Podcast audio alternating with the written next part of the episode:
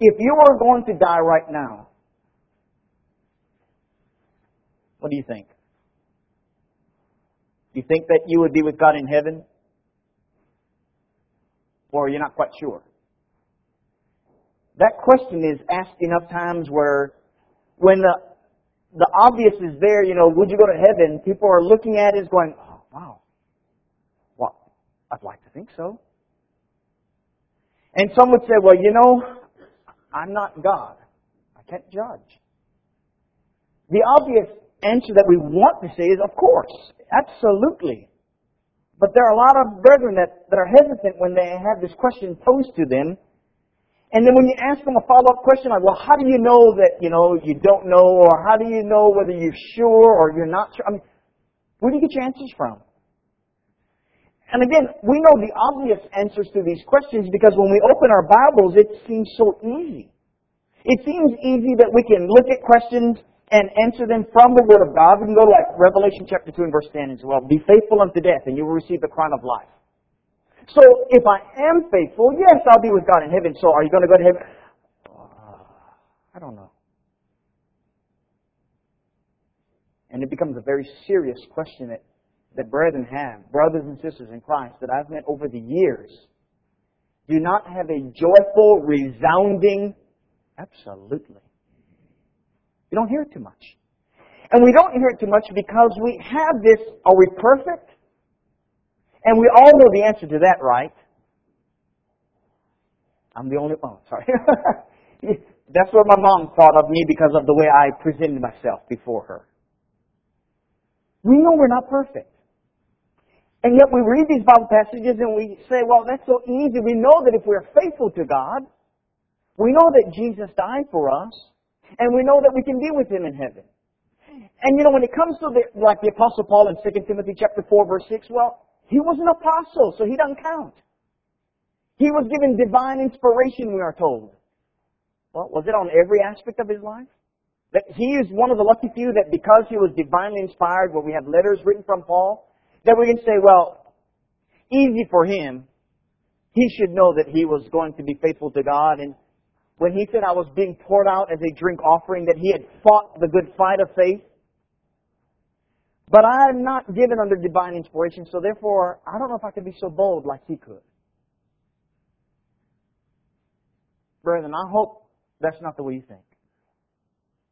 If you do think that way, I'm hoping that we can look at our lives and see that it's not so difficult to know. I mean, to be assured and have confidence through God's Word, through His promises, that we are saved or that we are lost.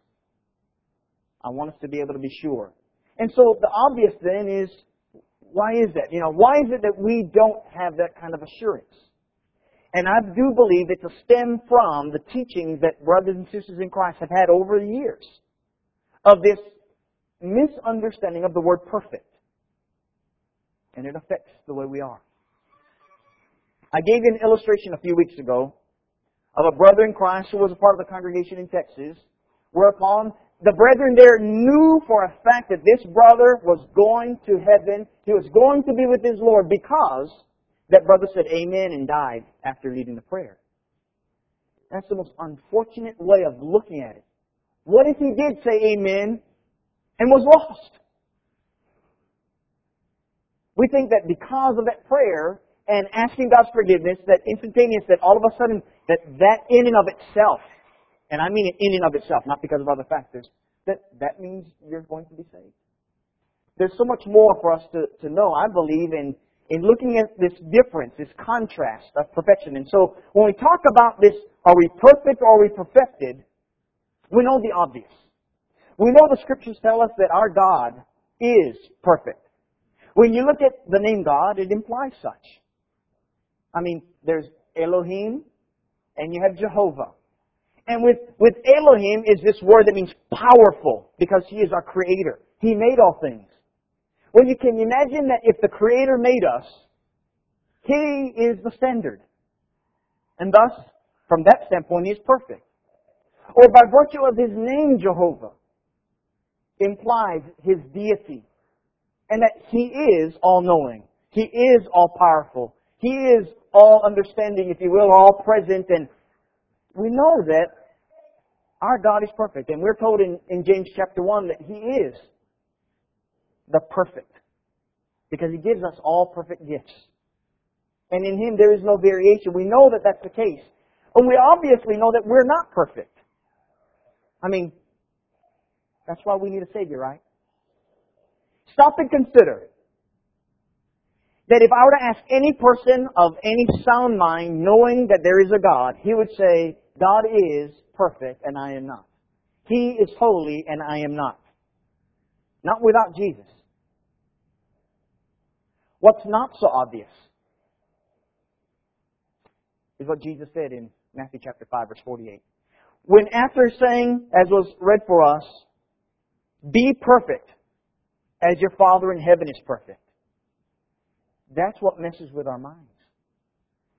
I believe we have a difficult time looking at a passage like Matthew 5 verse 48 because what we do is we want to look at things from a, maybe a literal standpoint or maybe from a word choice that has changed over the years in how we use that word today versus how it was used maybe 150 years ago, two, 300 years ago, or more importantly, how it was used by the Jews and by the Greeks in the first century. And so that's our challenge for us this morning. We want to be able to know the difference between such. And so, if we were to ask ourselves, can we be perfect? This is a debate among brethren. Hasn't this debate been going on for decades among generations, the last two generations in particular? You have this debate among brethren, among gospel preachers. They like to, they like to talk. Some say, well, we are perfect through Jesus, and that we continue in perfection through Him, and others are saying, no, we're not. And so you get this continual cleansing debate. I don't know if you've ever heard of that phrase that way, but that's the debate among so many. And so the question is, well, can we be perfect? How would you answer that question? Would you answer the question that we can be perfect? Because if we were to break it down into like five seconds, for five seconds, can you be perfect? I would like to say yes. How about 10? I mean, see where we can go with this, right? Eventually, however, if we look at our lives from a practical standpoint, do we live perfectly? We don't. This morning, did you have a thought that you wish you could just have that exit, not been part of your life?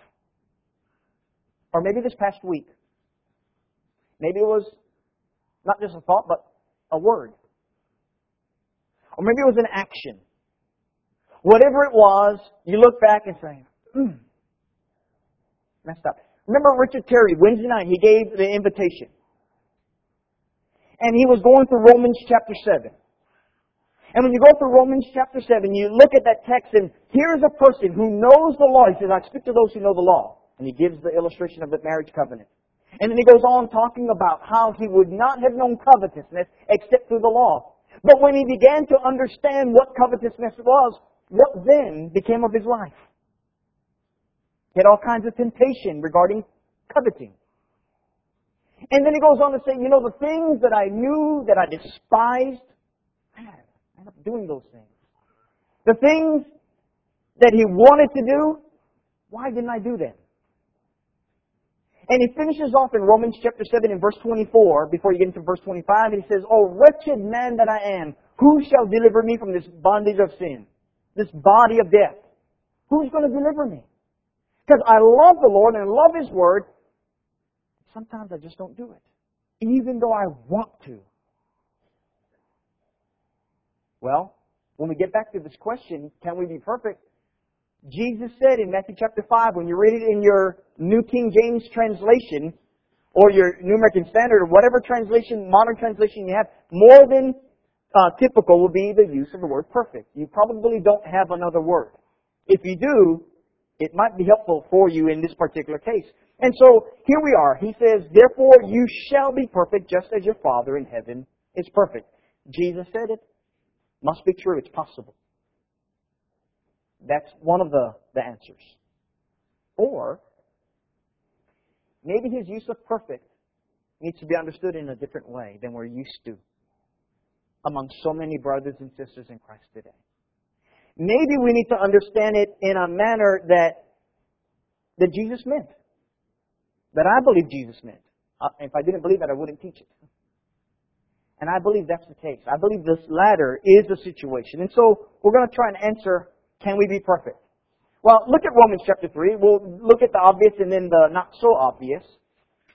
Romans chapter 3. Now mind you, in, in Paul's letter to the brethren at Rome, he is wanting them to understand that every single person, whether they be Gentiles or whether they be Jews, every single one, those that had the law and those who did not have the law, those who had that revelation, if you will, that was given in such a manner as through Moses, or those who did not. What was the conclusion of these individuals? And we're told, beginning in verse 1, what advantage then does the, the Jew have over the Gentile? What profit is there of circumcision? He's as much in every way. Chiefly because to them, to the Jews, were committed the oracles of God. For what if some did not believe? Will their unbelief make the faithfulness of God without effect? Certainly not. Indeed, let God be true and every man a liar. As it is written that you may be justified in your words and you may overcome when you are judged. But if our unrighteousness demonstrates the righteousness of God, what, what shall we say? Is God unjust who inflicts wrath? I speak as a man. Certainly not. For then how will God judge the world? For if the truth of God has increased through my lie to His glory, why am I also still judged as a sinner? And why not say, let us do evil that good may come? As we are slanderously reported, and as some have affirmed, their condemnation is in fact just. Now look at what he says in verse 9. What then? Are we, Jews, better than they, those Gentiles? Not at all. For we have previously charged both Jews and Greeks, that is, Jews and non-Jews, that they are all under sin. And as it is written, there is none righteous, no, not one. Not a single person righteous. The Bible clearly teaches that all have been guilty of sin. That's obvious. What's also obvious is that because of who God is, He is holy, He is perfect, He is righteous. And so we have this great chasm between us. We understand that. Sometimes we get into our theories, we get into the not so much the, the application, the practical, the day-to-day life, but we get into the what ifs. We get into hypotheticals. And via the hypotheticals, we're saying, well, you know, a person can be perfect. After they've been being a Christian, they should know, be able to what to do. Well, first of all, when Jesus spoke that, who was he speaking to?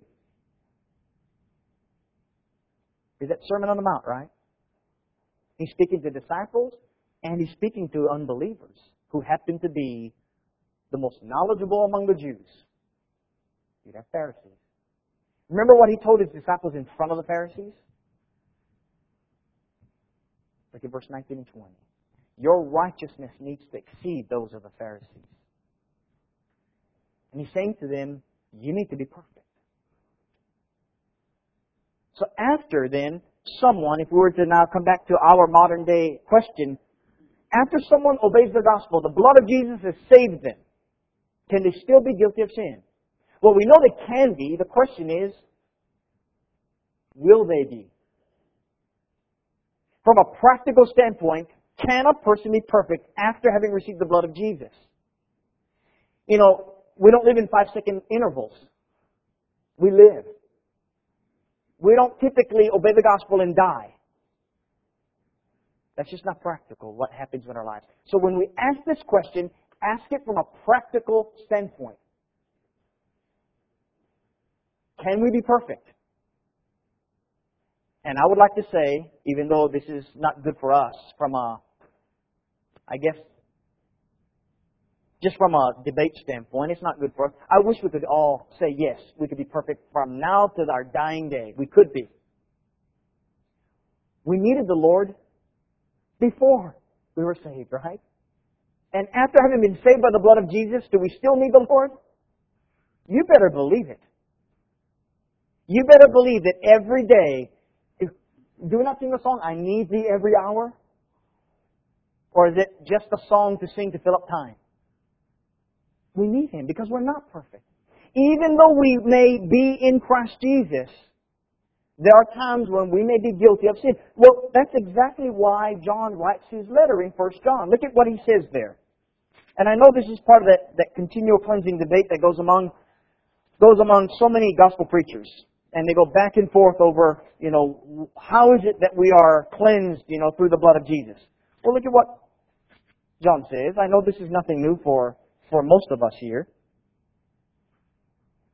Beginning in verse 5, he says, This is the message which we have heard from him, from, from our Savior, if you will, and declare to you that God is light, and in him is no darkness at all.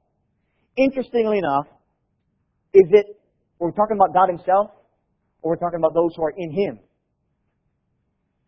Chew on that for a while.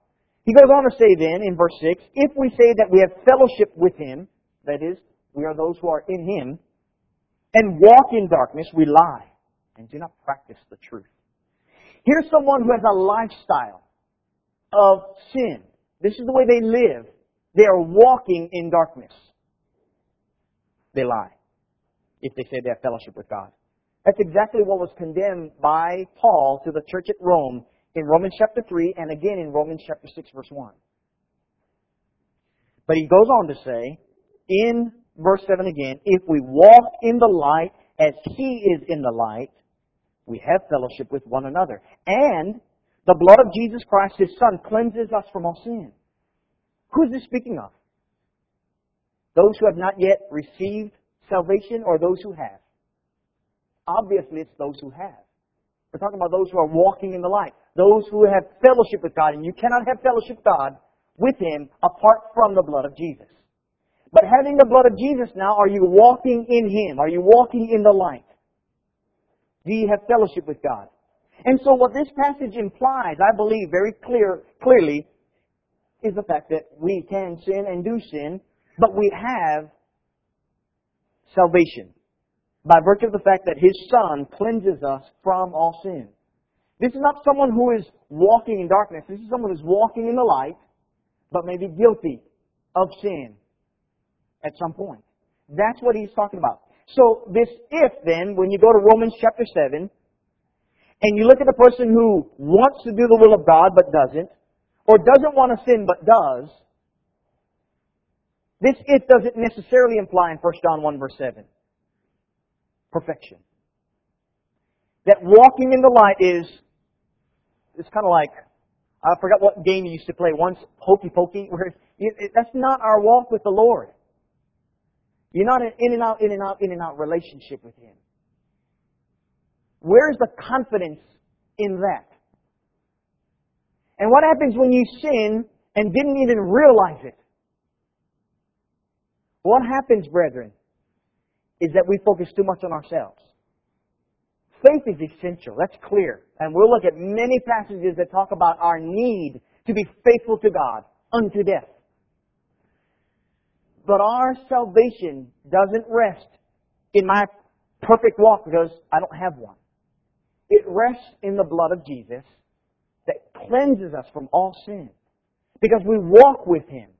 We want to serve Him. We want to be faithful to Him. And so what's happening is the fact that it is God who saved us, and that means that God is the one who's perfected us.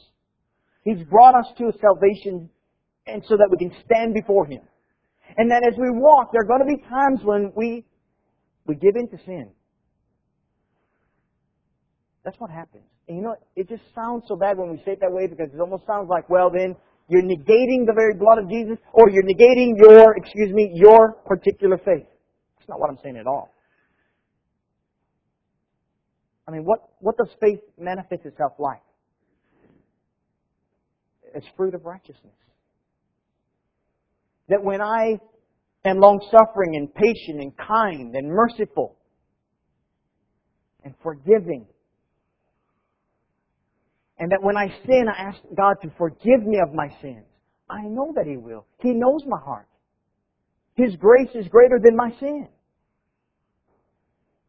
So that, that if we are walking in the light does not imply necessarily a perfect walk. What he's saying is, in that if statement, it's going to happen at some point. When it happens, this. That if is used in other contexts, like if you sin. You're going to sin at some point. If you walk in the light, you are walking in the light, you will be walking in the light. Doesn't have to say if. When you're walking in the light, you have fellowship with God. When you're walking in darkness, you're lost. There's no doubt about it. You are lost when you're walking in darkness. The question is, when am I walking in darkness? Well, that's for another sermon. We're talking about are we perfect? and so we need to answer that question. The thing is, I believe that we ought to be walking in the light. That's clear as day. And the scriptures tell us we don't use the blood of our Savior as a license to sin. I've known too many people who do that. There was a brother in Christ when I was living in Kansas City.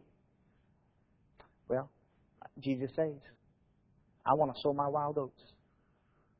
That's you talk about that's walking in darkness. We're told in 1 John chapter 2 and verse 1. My little children, these things I write to you so that you may not sin. You heard of Gnosticism, right? Have the Gnostics that believe the flesh was defiled and only the heavenly places were pure. But because we live in the flesh, it's okay. Because that's different than the spirit. The flesh has nothing to do with the spirit. And so they have this belief incorporated into their walk of quote unquote Christianity. I can go on sinning, and here's the grace of God cleansing me from sin. He says, I write that you may not sin. And if anyone does sin, we have an advocate with the Father, Jesus Christ the righteous. You suppose maybe brethren might have had the same question in the first century? It's possible. Obviously, we cannot be perfect. We are not perfect. But we are perfected. We know that it comes through the blood of our Savior, and we know that it comes if we walk in the light. When you obey the gospel call, when you have turned to the Lord and believed on Jesus that He is the Christ, He is the Savior of this world, that He rose from the dead, and that it was for me, for my sins, and I call upon His name, and I'm baptized into Christ to have those sins washed away. Is that the gift that, that God was talking about? that he gave his only begotten Son, that whoever believes on him shall not perish but have everlasting life? Is that the gift of God that God prepared beforehand that we should walk in them, Ephesians 2, as we are talking about in our Bible class this morning, verses 8 through 10? Is that the gift that we cannot boast about because it was all on God's end from a grace standpoint? Yes, we have been saved by grace through faith, but it was this gift. And if we walk in the light, we know then that we're walking in righteousness. We're walking in the standard that God has given to us. So we bear fruit. And can read of that in Galatians chapter 5. We can see that as we bear fruit before our God, that we have fellowship with Him. In fact, I want you to look at Ephesians 5 and note this text as it's given this idea of perfection. Paul says in beginning in verse 6, let no one deceive you with empty words, for because of these things the wrath of God comes upon the sons of disobedience. These are people who walk in dark, darkness. Therefore do not be partakers with them. For you were once darkness. But now you are light in this in the Lord. You walk in the Lord. You're because you're children of light. For the fruit of the Spirit is in all things goodness, righteousness, and truth. Finding out what is acceptable to the Lord. So, if we're walking in the light, it is synonymous to living a life of goodness, righteousness, and truth. Do you suppose that, that there are individuals that live this way that have been guilty of sin? Because there's a whole lot of Old Testament examples that we can go through of people that God says were faithful. Like Noah. I can think of his sin. David, I can think of his sins. I can think of Moses. There's many individuals that we could talk about. But they walked in the light. There are those who are recorded in Hebrews 11 as those who, if you will, walk in the light. They bear fruit unto God. These are the individuals then that were presented perfect. And as a result of being presented perfect, just as Paul says to the brethren at Colossae in Colossians chapter 1, it's a result of that that the blood of Jesus Christ cleanses us from all sin. Brethren, let me ask you this question. Do you love the Lord? I mean, you answer for yourself sincerely. Do you love the Lord? I hope so. I would answer yes for myself. Do you try to serve the Lord? Genuinely try, but you fail from time, time to time, but you try to serve the Lord. You try to serve Him in the workplace. You try to honor Him in your own family. You try to exalt His name among your neighbors. You try to reach the gospel out to those in the world. And you know what? You may do it very imperfectly, I should say. Lacking on those things that you want to do, doing things you hate. It's not your lifestyle, it's not your practice. Have you ever done that? Brethren, I would venture to say that if, if you said yes, then you'd be like everyone else. You try to serve the Lord, but you serve Him with all your imperfections. You're not perfect. That's why you needed Jesus to begin with. He is the one who perfected you. Now, let's get back to the original question at the very end because I believe this is so important to answering that question in Matthew 5, verse 48. I believe Jesus meant when he says, You shall be perfect as your Father in heaven is perfect, that he is the standard of righteousness. And that should be our standard. Our standard is righteousness, based upon the truth that he, who is the creator of it, who is the essence of it, becomes a part of our lives. That we walk with him. That we live according to his good pleasure. That we do everything that would bring glory to his name. Well, notice 1 Peter 1, and that will give us this point. We're going to finish up from here. In 1 Peter chapter 1, very similar to Colossians 1, I know we didn't look at Colossians 1, but 1 Peter chapter 1, here's what he says beginning in verse 13. Therefore, gird up the loins of your mind, be sober, and rest your hope fully upon the grace that is to be brought to you at the revelation of Jesus Christ as obedient children. Not conforming yourselves to the former lust as in your ignorance, but as he who called you is holy, you also be holy in your conduct. Because it is written, Be holy, for I am holy. You know what that means, right?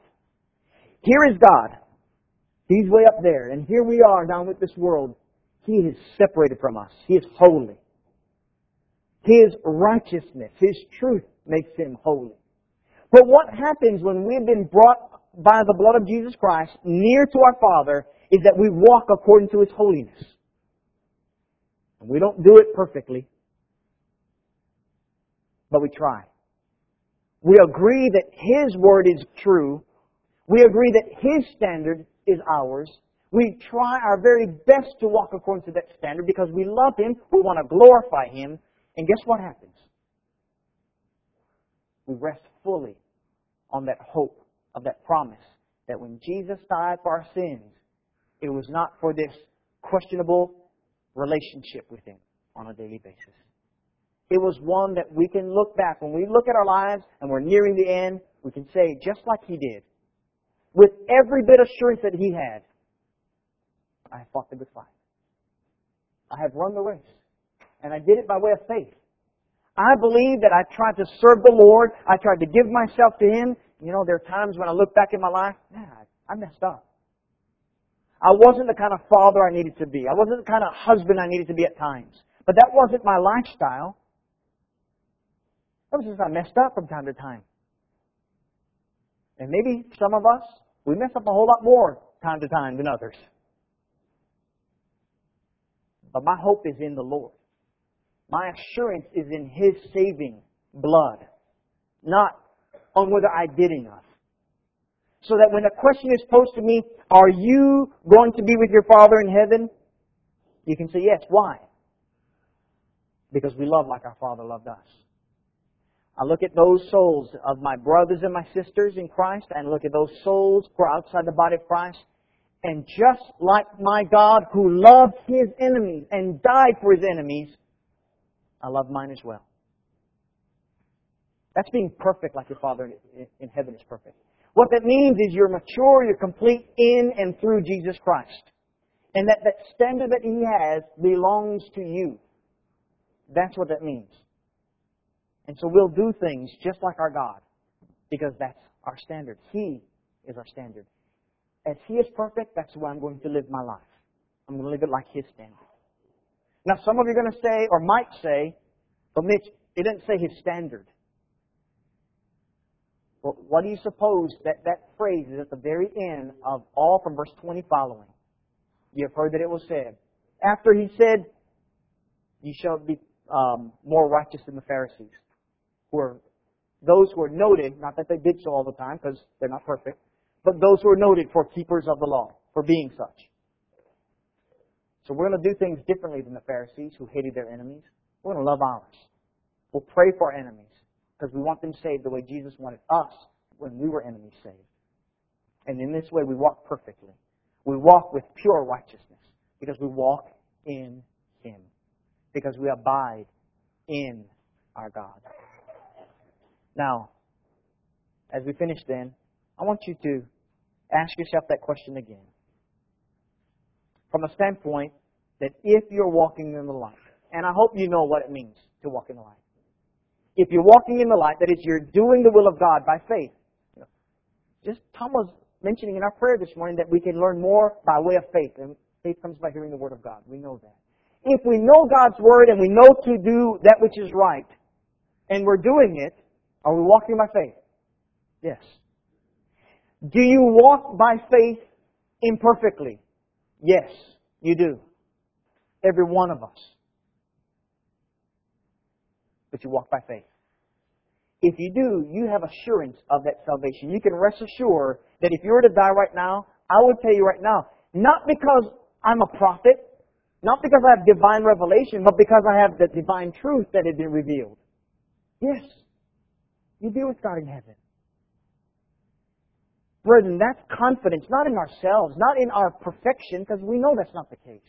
Our confidence is by the fact that we are perfected through Jesus. And you can know that when you die, you die in the Lord. When you deny Him, you deny His Word, you fall away from Him. When you don't walk with Him according to the truth of His Word, you fall away. But when you accept Him as a Savior, when you accept His Word as the truth, and you apply yourself to that Word, you walk with. The blood of Jesus cleanses all sins.